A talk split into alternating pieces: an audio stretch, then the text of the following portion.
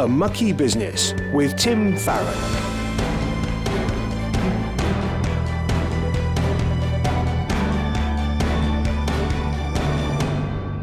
Hello and welcome. I'm Tim Farron, and this is a show where you get to hear from a Christian who works either in or through the mucky business of politics.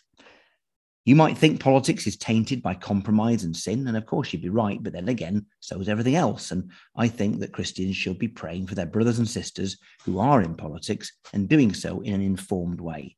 Today, we're going to be joined by the Conservative member of the Welsh Senedd, Darren Millar. We're going to hear about how he got involved in politics as a teenager, came to faith while canvassing for an election, left politics, but then returned to serve in the Senedd. But before that, I'd like to talk about hope. It's the last show before Easter, so I want to reflect on what the resurrection of Jesus tells us about politics, power, and hope. The world seems to be overflowing with war, violence, and hatred. People struggling for power, and we know that Christianity can get used as a political weapon in this fight. The invasion of Ukraine is partly about Putin's paranoia, about protecting Russia's borders and reclaiming lost power in Eastern Europe, but it's also about religion. And many Western commentators have missed this point.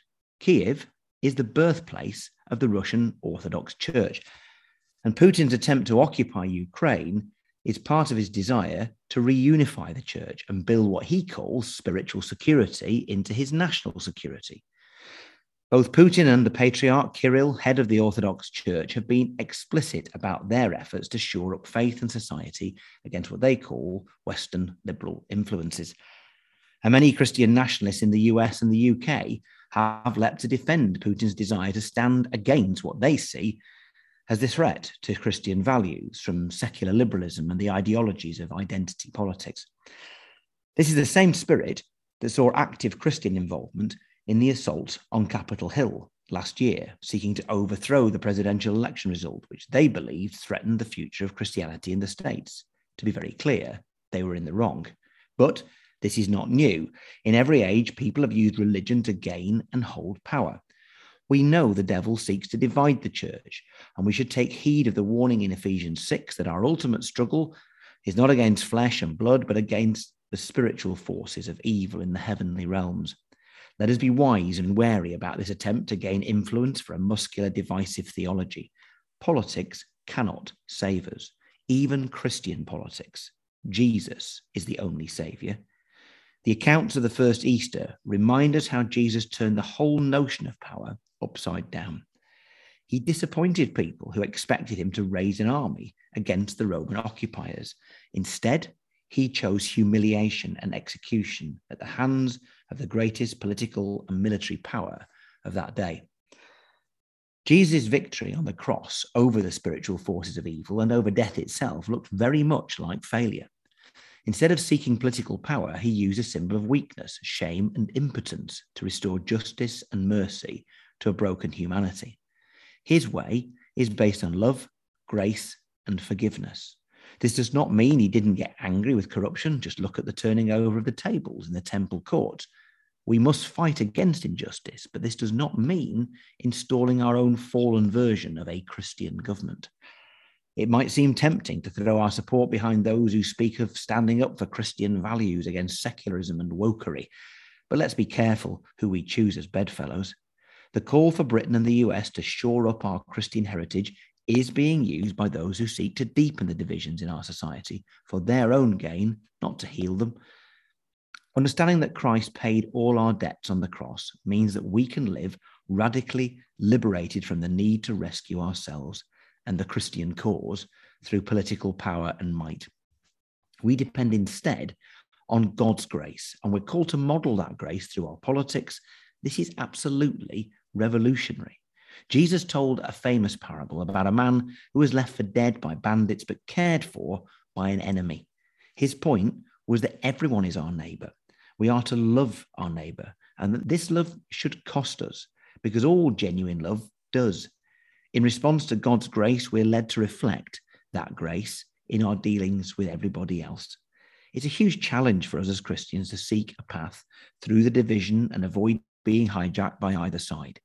Jesus could be combative in his language, but he was not vicious. He got angry, but he was also full of compassion. Paul writes the Colossians in chapter four that we should let our conversations always be full of grace, seasoned with salt. We can be provocative in our arguments, but we should not be filled with hatred for those who disagree with us. Grace is outrageous, and Christians have spent the last two thousand years modelling it very imperfectly. But at Easter, we remember that Jesus turned all our notions of power on their head, and that he has promised us a secure future in which there will be no more war, pain, death, or division. Our world and our politics desperately needs this hope today. A Mucky Business with Tim Farron. Well, now to our guest. Darren Millar is the member of the Welsh Senedd for Clwyd West and the Conservative Chief Whip in the Welsh Senedd. Uh, Darren, welcome. It's such a pleasure to have you with us. It's great to be with you, Tim. Great to be with you.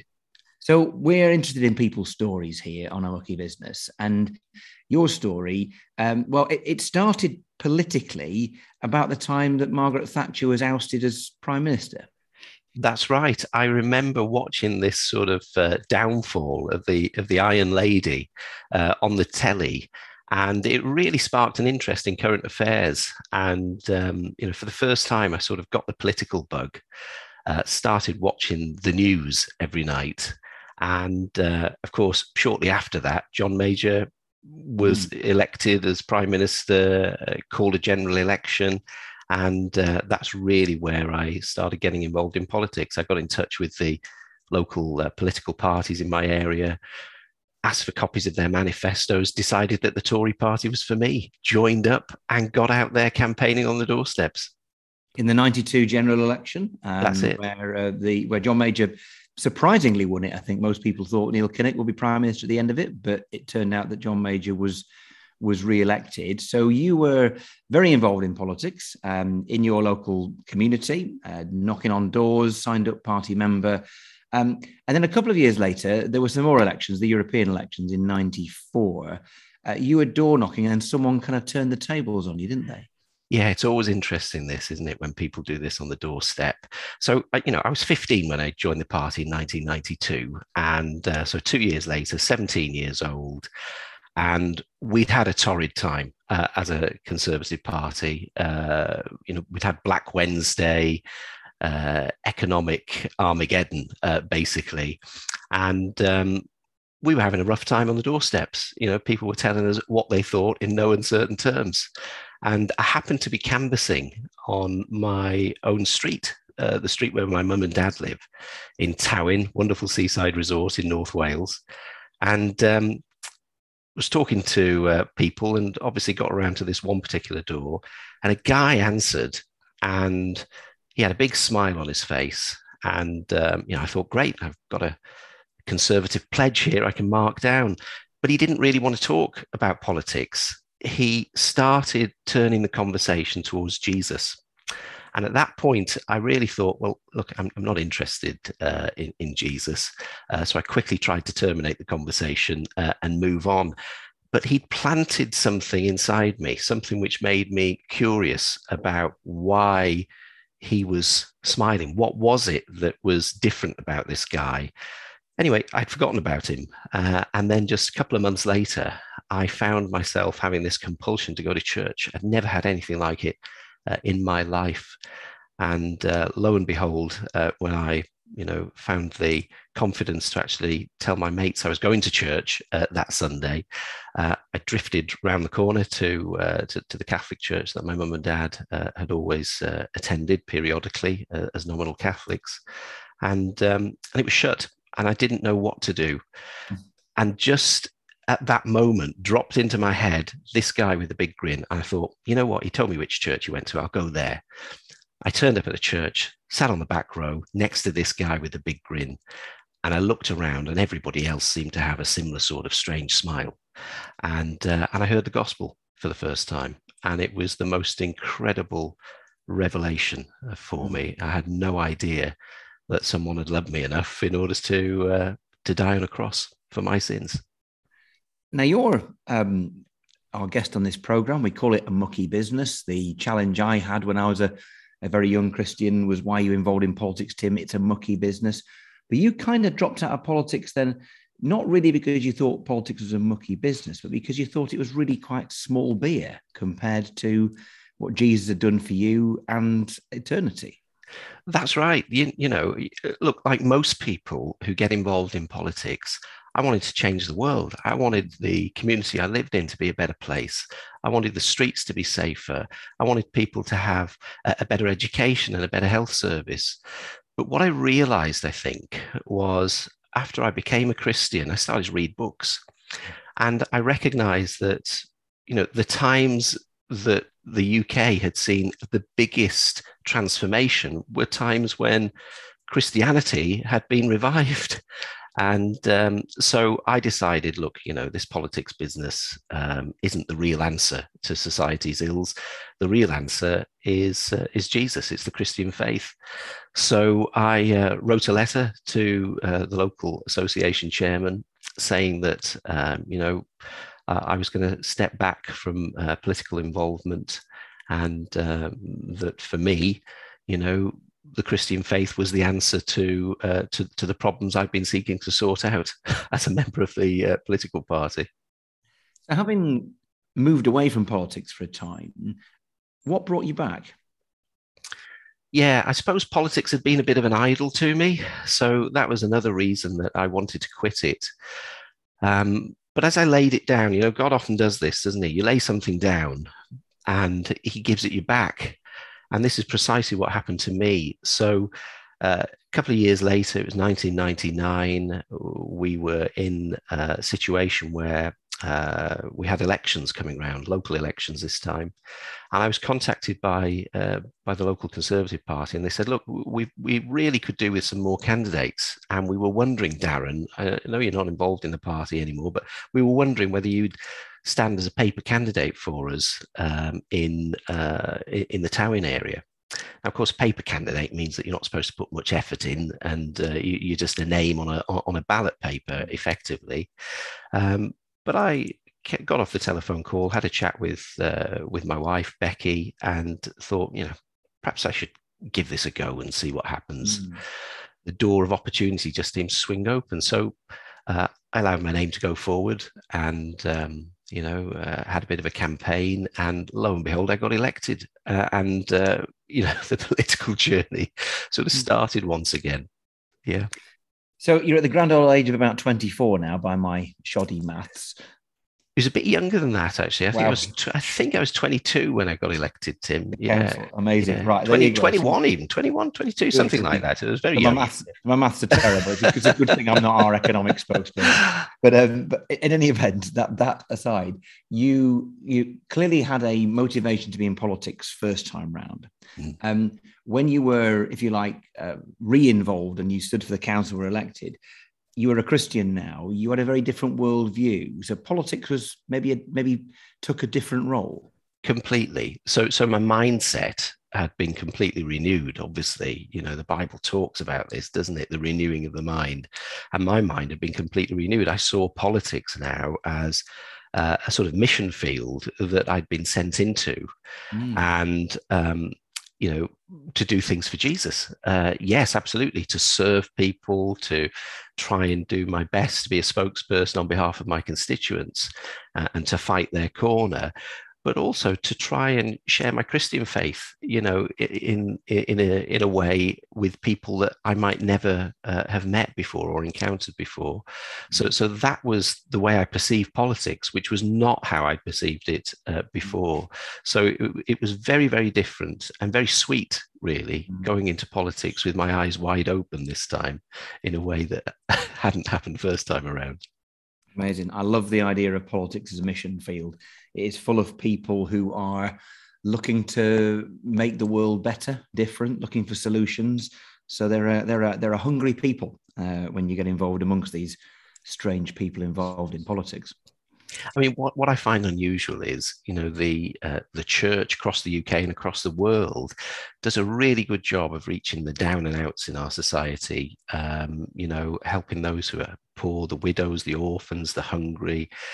But we tend not to focus so much on the up and outs in our society, those that are in positions of influence who also need to hear the gospel message.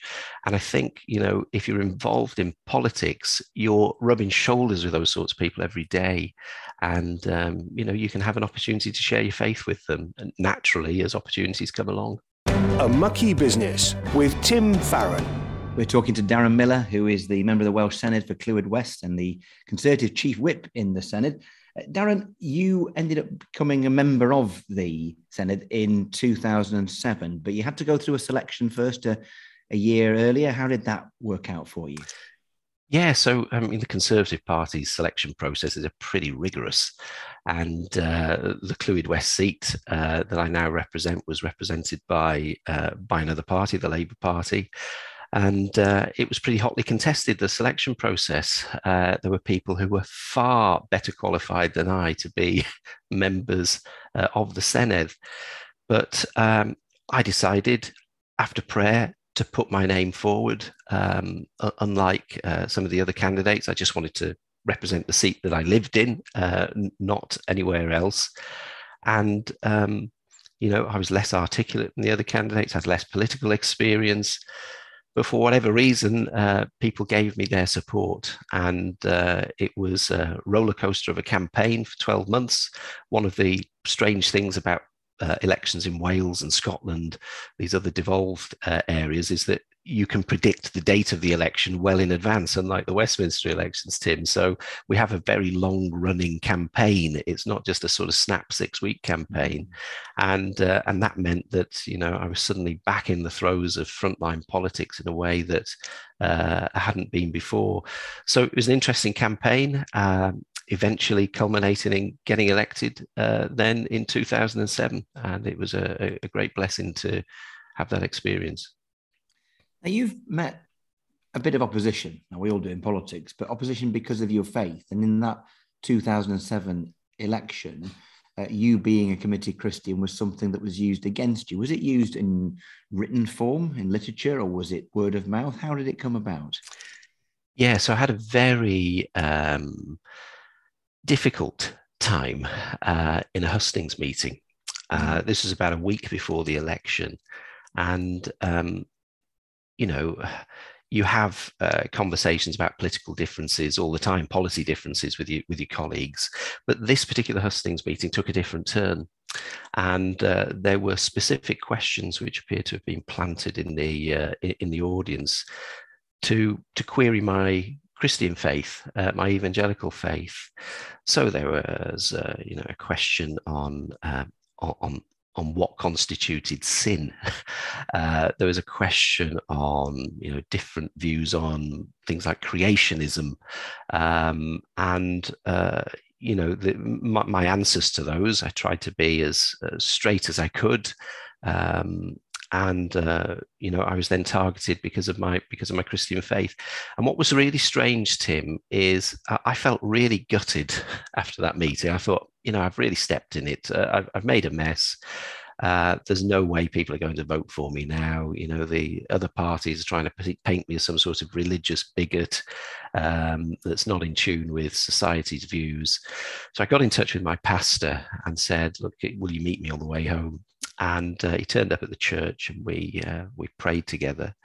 And uh, God gave me a real revelation that the outcome of this election was nothing to do with me whatsoever. Of course, we know that um, campaigning matters, and uh, doing the right thing to try and communicate with the constituents matters. But I had this revelation that all authority came from him, and I didn't really need to concern myself with the outcome of the elections.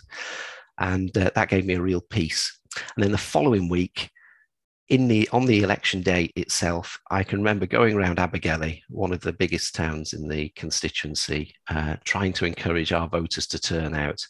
And some of them already had a sheet of paper in their hands. And I looked at this sheet of paper and I thought, oh my goodness, you know, it was a, a leaflet from my political opposition. It was trying to paint me as some sort of uh, horrible mm. um, anti this, anti that sort of person.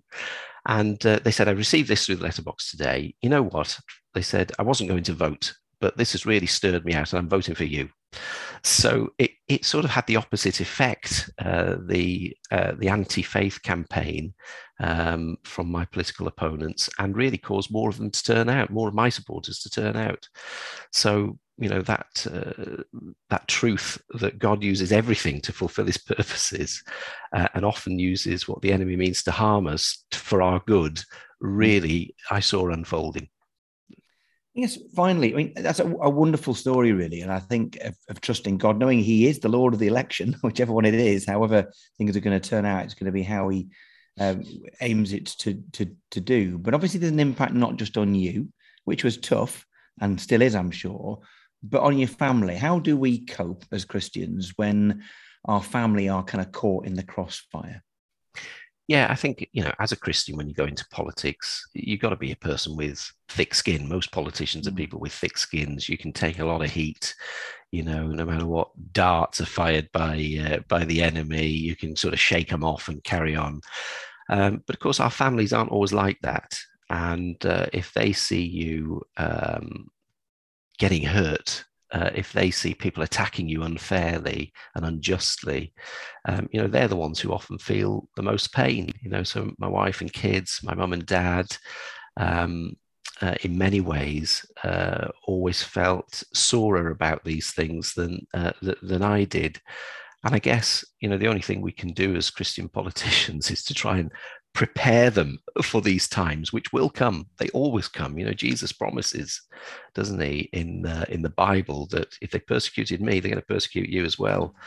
Uh, so, so we can expect these times as Christians in politics or Christians in any other field of work, and um, we just need to uh, ensure that we do what we can to uh, to protect our home life, to protect those that we love, uh, who can sometimes face some of the consequences unfairly.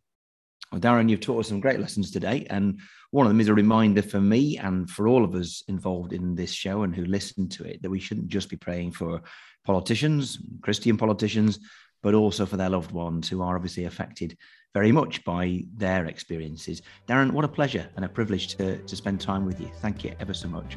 It's my pleasure as well, Tim, and keep fighting the good fight. Each week, we answer a question from you, the listener, about how Christianity and politics can work together. Maybe you're thinking through a particular issue, or you're not sure why people disagree on a certain policy. If you've got a question, I'd love it if you wrote it in to me in an email to farron at premier dot org dot U K. Well, this week, Michael in Ipswich has been in touch. I'd like to ask the question, what is the hardest part of being a believer in the Bible while serving a secular democracy, and how have you navigated it? Thanks. Well, I've often not navigated it very well, to be honest with you, uh, Michael, but how should we navigate it? I think it's interesting because I think the two twin problems, you say, what's the hardest part? I guess it's being misunderstood and fearing being misunderstood by both sides, misunderstood by Christians, some of whom think you should legislate to make people who are not Christians live as though they were. And on the other hand, um, people who are not Christians, who think you're some kind of hateful bigot for thinking that what the Bible says is true. And we all hate being misunderstood. Now, you know, our reputations are not the most important thing in the world. But nevertheless, if we want to get the gospel across, we need people to listen. And obviously, we want people who are Christians to be encouraged by those Christians who are involved in politics. I think it's one of the reasons why, you know, maybe we as Christians decry what we call religious illiteracy in our society today. People just don't know the Bible, uh, whether they don't believe it, but they don't even know about it, and they don't understand um, Christian language and what Christians think, and therefore they're much more likely to judge us harshly. But on the other hand, you could say that re- religious illiteracy is society's problem. The problem for Christians, perhaps in the world that we live in today, is kind of political and cultural illiteracy. And that's almost what I'm trying to do in this programme to tackle, really, so that we might speak in a language that understands the culture, that has affection for the people who live in it, and so that we get a hearing. Because if people have got their fingers in their ears when we open our mouths, they're never going to hear the gospel. If you have a question for Tim, email farron at premier dot org dot U K. Well, as we draw to the end of our time together, let us join together in prayer. Our loving Heavenly Father, we thank you for all those who serve in the mucky business of politics, and we lift them up to you, those who trust in you especially, but in particular, we also want to pray this week for their families, for their loved ones, that you'd protect them um, from sadness, from pain, from pressure. You keep them safe, keep them out of the public eye, and ensure that uh, children grow up healthily and spouses uh, are able to live happy and private lives, faithful lives. Lord, we lift up to you the awful situation in Ukraine. We pay, pray for peace and we pray for justice. Lord, we thank you that you are the Lord of Lords, the King of Kings, that every emperor, every president, every prime minister will bow before you. Uh, Lord, we pray for that justice to happen now. We pray for your protection, your supernatural power, protecting the women, the children, the men of Ukraine. Lord, we pray for all those who suffer hardship as we go through this time of increased prices and uh, restricted incomes. Um, many people who've struggled now finding themselves below the water, and we just pray for your your help, your practical help for meeting people's material needs, but also that you turn their eyes to you. And as we approach Easter time, it's the time when um, maybe society is a little bit more ready, a little bit more tolerant about hearing the gospel spoken about publicly. I pray the church throughout this country would speak up boldly and clearly and truthfully about the gospel, about the accounts of the first Easter, and why that offers us the only real true hope that there is on offer. And may many people turn to you this Easter time. We pray all these things in the name of Jesus Christ, our Lord and our Saviour. Amen. Well, thanks so much for listening. Don't forget you can catch up on all the shows, which have included interviews with party leaders, former government ministers and M Ps from all the major parties. Just search for A Mucky Business on your chosen podcast provider or head to premier christian radio dot com forward slash A Mucky Business. We'll see you again after Easter.